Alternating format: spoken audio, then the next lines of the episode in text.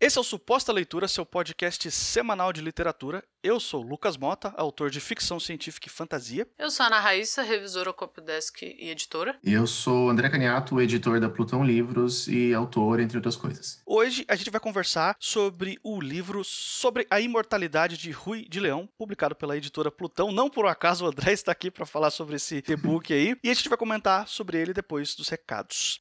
Como sempre, nosso bloco de recados, se tem algum convidado aqui gravando com a gente, a preferência do convidado. André, tudo que você tem para divulgar, que você quer que os nossos ouvintes saibam sobre você, é o seu momento de brilhar aqui. Fala aí o seu, o seu jabá e divulga o que você quiser aí pro pessoal. A gente tá agora com o Diário Simulado, né, aqui do Delson, que tá tendo um retorno bem legal. Então, se vocês estão interessados aí nos lançamentos da Plutão, Diário Simulado é o quinto livro que a, que a gente publicou Tá bem bacana. E logo, logo tem aí a Unifenda, então fiquem de olho. Legal, os links vão estar todos aí na descrição do episódio para quem quiser conferir. E o episódio de hoje vai ser sobre os dois contos que estão publicados aqui no, nesse e-book sobre a imortalidade de Rui de Leão. E é um episódio de recomendação, então, embora sejam textos antigos, não tem qualquer tipo de spoiler, você pode ouvir sem medo.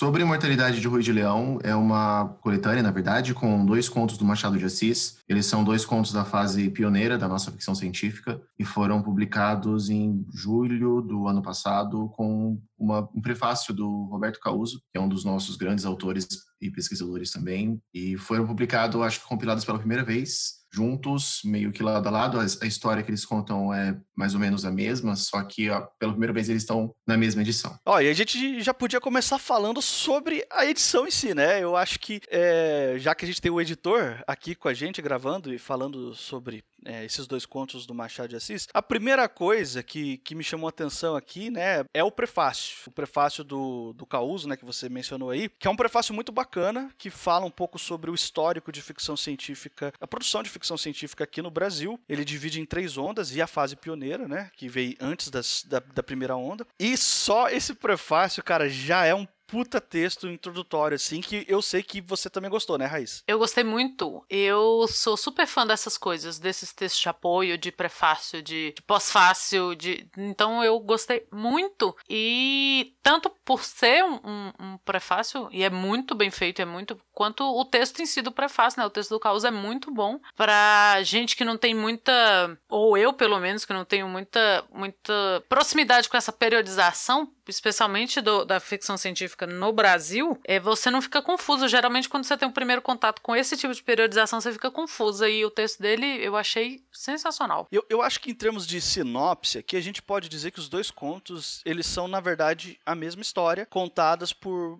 pontos de vistas diferentes e de formas diferentes, né? E aí eu vou chamar você de novo, André. Agora você pode passar essa sinopse aí pra gente aí, para quem não conhece. Bom, é sobre um, homem chamado Rui de Leão, que ele se torna imortal. Então, é o título meio que diz tudo, na verdade. Foi é uma forma que eu encontrei de, de resumir. Eu, eu gosto muito de títulos longos, então basicamente isso. Ele toma uma, uma poção indígena e se torna imortal, e aí os dois contos contam de pontos de vista diferentes essa a vida dele, essa jornada dele pela, pela imortalidade. O primeiro é pelo ponto de vista dele mesmo, é uma história mais tradicional, e o segundo é pelo ponto de vista do filho dele, que conta para amigos como o pai dele se tornou imortal e o que ele fez. Tem diferenças pontuais nas duas histórias, mas são basicamente a mesma, contadas de, de formas diferentes pelo mesmo autor, o que é uma coisa muito, muito curiosa. O Machado, ele, ele revisitou essa história de um, de um jeito que eu, que eu prefiro até o segundo, na verdade, de um jeito mais complexo e, e ficou muito, muito interessante. É, é, muito legal ver isso lado a lado e comparar o, o que ele mudou, o que ele não mudou, o que ele resolveu aprimorar é, é, muito legal. A gente teve uma, uma conversa sobre isso, eu e você, André, no, pelo Twitter, num,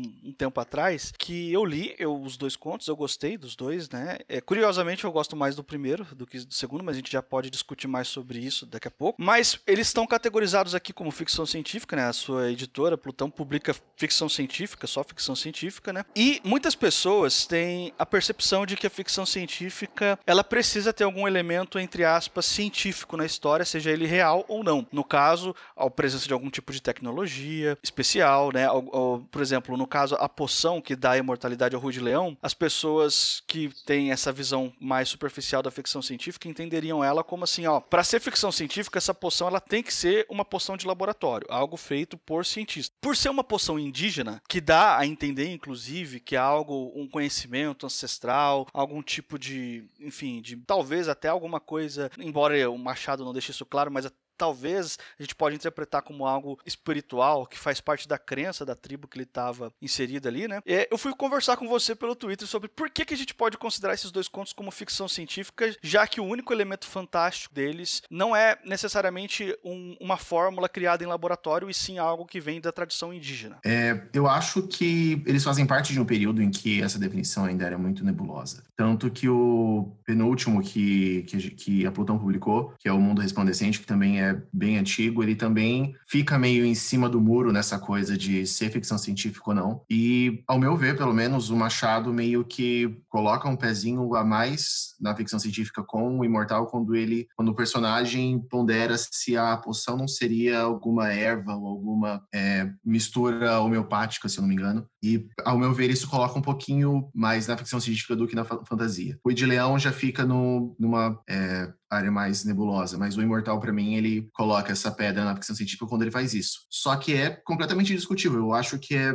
é muito mais simples, talvez, falar que é um clássico da literatura fantástica do que estabelecer se é da ficção científica ou se é da fantasia. Porque o período não, não, não, permiti, não, não permitia muito, na verdade, ter uma definição tão precisa disso, tão fechada. E aí, Raíssa, você quer desempatar essa briga de faca aqui? Qual dos dois contos você gostou mais? Ah, eu gostei mais do segundo. ah, não, que isso. Mas, mas eu gosto muito do primeiro, assim. É, mas por que, que eu gosto do segundo? Porque eles têm 10 anos, né, de diferença é, de distância de publicação entre um e outro originalmente. E eu achei interessante ver isso que o André falou, de como, o que, que ele mudou, o que foi mudado nos detalhes do texto e tal. Eu achei isso muito interessante. Então, eu não sei se eu tivesse lido em momentos separados se eu faria essa, essa comparação, mas eu gostei de ter feito, então talvez eu tenha gostado mais do segundo por isso. Mas eu acho que eles funcionam muito bem num livro só, mesmo assim. Eu gostei da, da forma como foi feita, eu gostei da amarração que o prólogo deu, então talvez se eu tivesse lido separado, não sei se seria o meu favorito, mas dentro desse do produto final, assim, não gosto de chamar livro de produto, né? De, de, desse trabalho final funcionou bem. E, e o segundo, o segundo funcionou como um, um fechamento disso mesmo. Eu é, acho que foi o que mais me chamou a atenção. Eu queria que a gente entrasse um pouquinho sobre a, a reflexão, né? Que. Porque, assim, falar de ficção científica sem entrar na reflexão filosófica da coisa é meio que é proibido por lei, assim, não pode. Tem que, tem que refletir alguma coisa aí. E, por mais que sejam dois contos muito antigos, né? De 1872 e o outro e o segundo de 1882, a gente tem aqui um Machado, que é talvez um dos, se não o maior escritor de toda a história brasileira, né, de, de, toda a literatura brasileira, ele reflete acerca dos, assim, não sei se empecilho seria a palavra, mas dos pormenores de você se tornar imortal. Acho que faz parte do ser humano estar tá sempre tentando adiar a morte. A medicina é isso, é você adiar o inevitável, você procurar uma maneira de você durar um pouco mais, ter um pouco mais de qualidade de vida enquanto você está vivo, mas sabendo que não tem como contornar a morte, que uma hora todo mundo vai morrer mesmo. Então sempre teve essa ideia na, na cabeça, no coletivo popular de, ah, e se a gente não morresse? E se a gente conseguisse ficar imortal, né? E o Machado imagina isso através dessas duas formas de contar a mesma história. E ele mostra pra gente, assim, que pode não ser esse paraíso todo, né? Que a gente, que a gente imagina à primeira vista, né? Que, que vocês, que leituras vocês dois fizeram a respeito disso aí? Cara, depois que eu li um texto do Euclides da Cunha, que chama Judas Asverus, que ele fala disso também, que, que o, o Judas não nesse texto ele foi condenado a viver para sempre. Essa foi a condenação do Judas. Eu já comecei a achar esse lance de viver para sempre péssimo, péssimo, é horrível. E aí, agora lendo isso também, porque é uma, a grande busca da humanidade, sabe? É, é o grande. Eu acho que tá por trás de. Cara, acho que de pelo menos grande parte do que é feito na arte é essa busca pela imortalidade. Ou a própria fama hoje em dia, né? A gente vê. Hoje em dia, assim, porque as pessoas têm consciência que estão famosas ou não. Antigamente não tinha muito isso. Mas é uma forma de você buscar a imortalidade imortalidade, mas quando você fala isso pessoalmente e não assim, eu, sei lá, eu vou pra, para sempre ser reconhecida como uma grande escritora ou qualquer coisa do tipo, mas quando você vai viver para sempre, eu acho muito apavorante. Não é uma coisa que me, me anima muito, não. Eu acho engraçado que hoje em dia parece que é uma ideia ainda mais apavorante do que era na época do Machado, né? Porque a gente tá numa situação à beira do apocalipse. Então, mesmo acho que se alguém conseguisse viver eternamente hoje em dia, não teria muita coisa para ver. Mas é, eu também não, não acho uma ideia interessante, não. Eu acho. Eu teria mais medo do, do que aconteceria do que qualquer coisa, mas seria bom também porque daria para ler tudo que eu quero, né? É a única forma que daria para fazer isso. Nossa, mas você acredita que eu penso nisso também? tipo, é porra, dava pra. Penso, dava pra ler tudo. Mas aí você pensa que vai mais coisa vai ter sido escrita, então não, não é assim tão fácil. É só essa angústia de nunca terminar tudo que você tem para ler, vai durar para sempre. Só que se a gente for lembrar do que o, o Jorge Luiz Borges falou, que para ele a ideia do, do paraíso era uma grande biblioteca, aí é boa, porque você vai viver para sempre, mas você não tem outras coisas para fazer, você só lê. Agora, estar vivo na Terra? Não. Mas a gente não tem essas ilusões mais de viver muito tempo, não. Será? Ninguém. Ninguém vai viver, você querendo ou não. Olha, eu tenho uma pergunta de bastidores aqui para você, André, que é o seguinte: esse livro aqui é o primeiro, a primeira publicação da sua editora, da editora Plutão, do ano passado, correto? Isso. Por que que você decidiu começar logo de cara com esse livro em especial? Porque é Machado de Assis. É, é uma resposta bem simples, na verdade. Eu cheguei a comentar quando eu anunciei o, o Mundo Resplandecente que eu cogitei publicar ele eu cogitei publicar Doutor Benignos, e aí com Doutor Benignos eu tive um problema à parte, mas ainda assim eu publiquei Machado porque é Machado. É, não, tem, não tem muito segredo. É que Machado é Machado, Machado tem o nome de Machado, Machado tem a qualidade de Machado, e foi por aí. E é engraçado que, eu, que muita gente não sabe desse, desse lado do Machado. Nossa, eu tô falando Machado mil vezes. Mas eu, eu achei legal apresentar isso também pro, pro mundo. É, Machado escreveu ficção científica, ele escreveu uma coisa diferente do que você é obrigado a ler na escola, diferente do que você pensa que é aquilo. Eu fico muito feliz quando alguém chega quando eu vejo algum comentário falando: nossa, isso me apresentou um novo lado do Machado de Assis. Nossa, eu pensei que eu conhecia Machado de Assis, não conheço. Eu não gostava, eu gostei, eu fiquei surpreso. É uma coisa que me deixa muito, muito orgulhoso, muito contente do, do que essa edição se tornou. Não, eu entendo perfeitamente isso. Eu imaginei que talvez fosse por esse caminho mesmo. Mas a sua primeira publicação, você ter escolhido o Machado, ele diz muitas coisas sobre você e sobre talvez as decisões editoriais da própria editora. Primeira publicação, você fez questão que fosse de um autor brasileiro, consagrado, conhecido por outro gênero, né, por outro tipo de escrita, mas você fez, fez essa questão assim, foi é, é brasileiro, tipo assim, a gente vai publicar ficção científica brasileira também, assim, é um espaço que assim não é muito grande, mas que talvez você tenha, esteja dando essa oportunidade a mais aí, né? O que, que você pode dizer sobre isso? É, sim, teve isso também, né? Porque parte da ideia da Plutão é dar esse espaço que muita gente não tem tem um, tem um objetivo duplo, né, que é publicar contemporâneos e dar esse espaço para os autores que estão começando, ou talvez até alguns que já começaram faz tempo, mas aí estão com vontade de publicar de uma outra forma, e também mostrar para as pessoas que o Brasil tem uma história da ficção científica, que é uma coisa que eu acho que a gente que a gente não tem conhecimento, não é uma coisa que a gente aprende na escola, não é uma coisa que a gente aprende é, às vezes mesmo acompanhando o mercado, porque a maioria do que é publicado é, é livro é gringo, é livro às vezes mais conhecido, é Isaac Asimov, Ray Bradbury, Arthur C. Clarke, a gente esquece ou então a gente não sabe que a gente fez ficção científica aqui não é de agora, é uma coisa que vem acontecendo já há algum tempo. A Plutão quer lembrar isso também. Raíssa, uma pergunta para você agora. Você que é, sei lá, assumidamente apaixonada pelo Machado, né? E leu bastante coisa dele. O que, que você enxerga de similaridade aqui nesses contos com o estilo do Machado e o que, que você enxerga de único, que é muito diferente das outras coisas que ele escreveu? Eu acho que o próprio tema é uma coisa que destaca mais nas diferenças, que o Machado, grande parte dos seus escritos eram, sei lá, romances de costumes, né? De, de análise daquela sociedade ali. Então, o, o próprio tema é o que eu destacaria como, como a diferença. Esse lance mais mágico, né? Ele, ele trata muito de temas muito, é, muito mais materiais, digamos, não sei. Mas Cara, o Machado ele teve várias fases, né? Ele teve, ele foi o cara que inaugurou assim, formalmente ele inaugurou o realismo no Brasil, ele é, foi um escritor da, da época romântica e tal. Em tudo isso, e incluindo agora esses dois textos dos quais estamos falando, tudo isso você percebe em todo, todas essas escritas e, e mesmo nos outros textos que ele não escreveu só ficção, e dentro da ficção ele escreveu teatro e poema, poesia também. Então ele, ele passeou por tudo isso, assim. E eu acho que o estilo próprio do Machado, além de, de acima de disso, de, de romance, de poesia, de conto, de, de texto para jornal, de ficção, de não ficção, blá, blá, acima de tudo isso, tem o que é muito peculiar do Machado, que é a forma como ele escreve as coisas. Ele pode escrever sobre qualquer coisa. Que ele. Eu até hoje eu não sei, sabe, se é uma elegância no, do,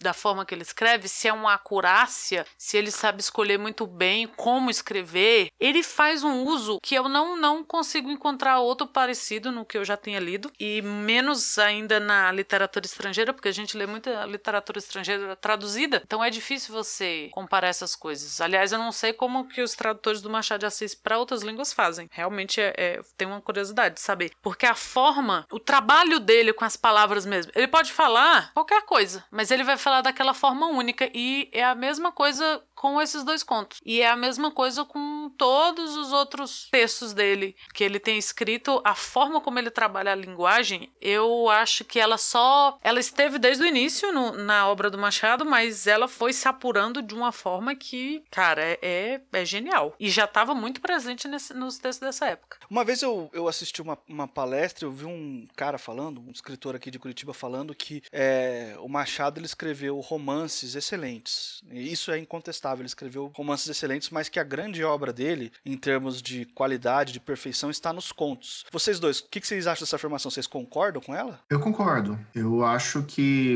eu, talvez por ter escrito tanto e com uma variedade tão grande, é nos contos que ele ele mostra o que ele consegue fazer, que ele sabe, ele sabe muito. Então eu concordo sim. Eu concordo também, mas acho que, que é uma qualidade que não se perde no, nos textos mais longos do Machado. Tem gente, tem, tem escritores que você consegue ver nitidamente a diferença da escrita dele de conto para romance. Ah, o cara é melhor em romance e com conto ele não não vai muito longe, ou o contrário. Eu acho que com o Gabriel Garcia Marques, para surpresa de todo mundo, eu vou citar o Gabriel Garcia Marques. Que isso!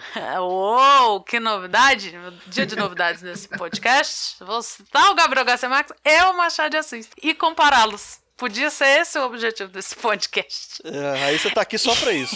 eu tô aqui só. Eu tenho. É uma obrigação moral, assim. Eu tenho que vir. Em alguma hora no meu dia eu tenho que citar o Gabriel Garcia Marques. E aí eu acho que eles conseguem trabalhar esses dois tipos de texto muito bem.